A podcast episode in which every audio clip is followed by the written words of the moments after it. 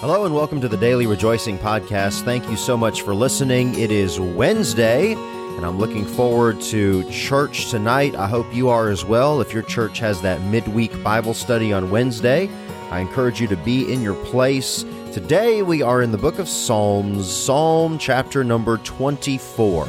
Psalm 24. Let's look at those first two verses today. The Bible says, The earth is the Lord's, and the fullness thereof the world, and they that dwell therein. For he hath founded it upon the seas, and established it upon the floods. What beautiful verses, and what a great reminder that the Lord made the earth and it belongs to him. Many people tend to view the heavens as God's domain, or heaven where God lives, where his throne is, and that's his place. That's where he rules from. But the earth is man's. So it's man's responsibility what happens to it. If it gets polluted or if it gets a little warmer, a little cooler, it's man's fault. It's man's responsibility. God has nothing to do with anything, no interest at all. But it belongs to the Lord. The earth is the Lord's and the fullness thereof. It belongs to God. When it says, and the fullness thereof, it means not only does the earth, the planet, belong to God, but everything that is within the earth as well. So everything that you see tomorrow, as you drive around, everything you see today, as you look out your window and you ponder what you might think that you own and some property that you have or you wish you had, uh, if you uh, have a church and you need some more property and you think, boy, if only I could. Well, it's all the Lord's. It's all the Lord's. We tend to think that our life is our own, you know, especially non Christians. They might say, You believe in your God. That's fine, but it's just not for me. Well, it sure is. The rest of verse 1 of Psalm 24 says, The world and they that dwell therein. Now, you might be a Christian or not right now, but either way, one day you will stand before God, the same God, and you'll give an account for your life in judgment. And if you're judged according to your works, whether or not you'll be righteous, well, you'll be found guilty because we're all sinners.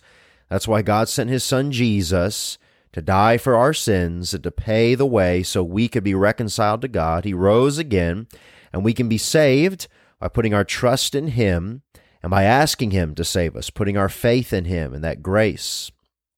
And Christian, you will give an account for what you've done, not in a in a work of whether or not you'll be saved, but a judgment of rewards, a reward judgment. Either way, you'll you'll give an account one day for you. And it doesn't matter whether or not you thought it right, that maybe your life was your own, maybe it belonged to God. It really doesn't matter what you think. Okay.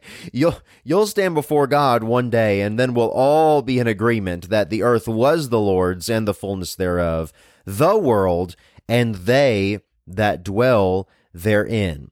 Now how could God make such a claim? How could he have such a sweeping ownership over literally everything and everyone? Well, very simple, because he made it. Verse number two For he hath founded it upon the seas and established it upon the floods. Now, I'd like to take you back to Genesis. If you have your Bible, that's great. If not, just listen in. Genesis chapter number one. My friends, Genesis chapter one is just as true as John 3:16. You must believe the Bible. The Bible is true. And again, similarly to what I mentioned a moment ago, it doesn't really matter if you agree with it or not uh, as to whether it makes it true or not. God made the earth. God made the heavens, as in what you see above the earth, the stars, planets, so forth. And I'd like to remind you of Genesis chapter 1. It reads, in the beginning, God created the heaven and the earth. And the earth was without form and void, and darkness was upon the face of the deep. And the Spirit of God moved upon the face of the waters. And God said, Let there be light. And there was light. And God saw the light, that it was good. And God divided the light from the darkness. And God called the light day, and the darkness he called night. And the evening and the morning were the first day. And God said, Let there be a firmament in the midst of the waters, and let it divide the waters from the waters. And God made the firmament, and divided the waters which were under the firmament from the waters which were above the firmament, and it was so. And God called the firmament heaven, and the evening and the morning were the second day. And God said, Let the waters under the heaven be gathered together unto one place, and let the dry land appear. And it was so. And God called the dry land earth, and the gathering together of the waters called he seas. And God saw that it was good. And God said, Let the earth bring forth grass, the herb yielding seed, and the fruit tree yielding fruit after his kind, whose seed is in itself upon the earth. And it was so. And the earth brought forth grass, and herb yielding seed after his kind, and the tree yielding fruit, whose seed was in itself after his kind. And God saw that it was good. And the evening and the morning were the third day. And God said, Let there be lights in the firmament of the heaven to divide the day from the night, and let them be for signs, and for seasons, and for days and years, and let them be for lights in the firmament of the heaven to give light upon the earth. And it was so. And God made two great lights, the greater light to rule the day, and the lesser light to rule the night. He made the stars also.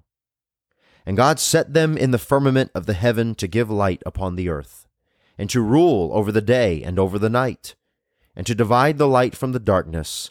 And God saw that it was good. And the evening and the morning were the fourth day. And God said, Let the waters bring forth abundantly the moving creature that hath life, and fowl that may fly above the earth in the open firmament of heaven. And God created great whales, and every living creature that moveth, which the waters brought forth abundantly after their kind, and every winged fowl after his kind. And God saw that it was good. And God blessed them, saying, Be fruitful and multiply, and fill the waters in the seas, and let fowl multiply in the earth. And the evening and the morning were the fifth day. And God said, Let the earth bring forth the living creature after his kind, cattle and creeping thing, and beast of the earth after his kind. And it was so. And God made the beast of the earth after his kind, and cattle after their kind, and everything that creepeth upon the earth after his kind. And God saw that it was good. And God said, Let us make man in our image, after our likeness, and let them have dominion over the fish of the sea, and over the fowl of the air, and over the cattle, and over all the earth, and over every creeping thing that creepeth upon the earth. So God created man in his own image. In the image of God created he him. Male and female created he them. And God blessed them. And God said unto them, Be fruitful, and multiply, and replenish the earth, and subdue it, and have dominion over the fish of the sea, and over the fowl of the air, and over every living thing that moveth upon the earth. And God said, Behold, I have given you every herb bearing seed which is upon the face of all the earth, and every tree in the which is the fruit of a tree yielding seed. To you it shall be for meat. And every beast of the earth, and every fowl of the air, and everything that creepeth upon the earth, wherein there is life, I have given every green herb for meat. And it was so. And God saw everything that he had made, and behold, it was very good. And the evening and the morning were the sixth day. Thus the heavens and the earth were finished, and all the host of them. So, why does God have such a sweeping claim to say that the earth is the Lord's and the fullness thereof, the world and they that dwell therein, because, verse 2 of Psalm 24, he hath founded it upon the seas and established it upon the floods. God owns it because God made it. He spoke it into existence. He spoke you into existence. Well, he spoke your parents, their parents, their parents, all the way back to Adam and Eve into existence. But God made you. God allowed you to be. And if you're a born again Christian, God made that. You belong to God. Colossians 1:16 for by him Jesus Christ were all things created, the word of God. By his word, you notice, God did all of that. That are in heaven, that are in earth, visible and invisible, whether they be thrones, dominions, principalities or powers, all things were created by him and for him. And he is before all things, and by him all things consist. Revelation 4:11 Thou art worthy, O Lord, to receive glory and honor and power. Why? For thou hast created all things, and for thy pleasure they are and were created. Why were you made? Why was this earth made? Why were the heavens made? The planets, the stars, down to the very atom, the building block of all creation. Why was it made? It was made for God. You were made for God. God made us for himself. And it is only reasonable that we would give ourselves back to him. What could we offer him that he did not first give us? It's not unreasonable at all to give us to him. Customarily, when entering the presence of a king or a dignitary, you might bring a gift. But what could you bring God? It's all already his, and it's only reasonable that he'd have it all back.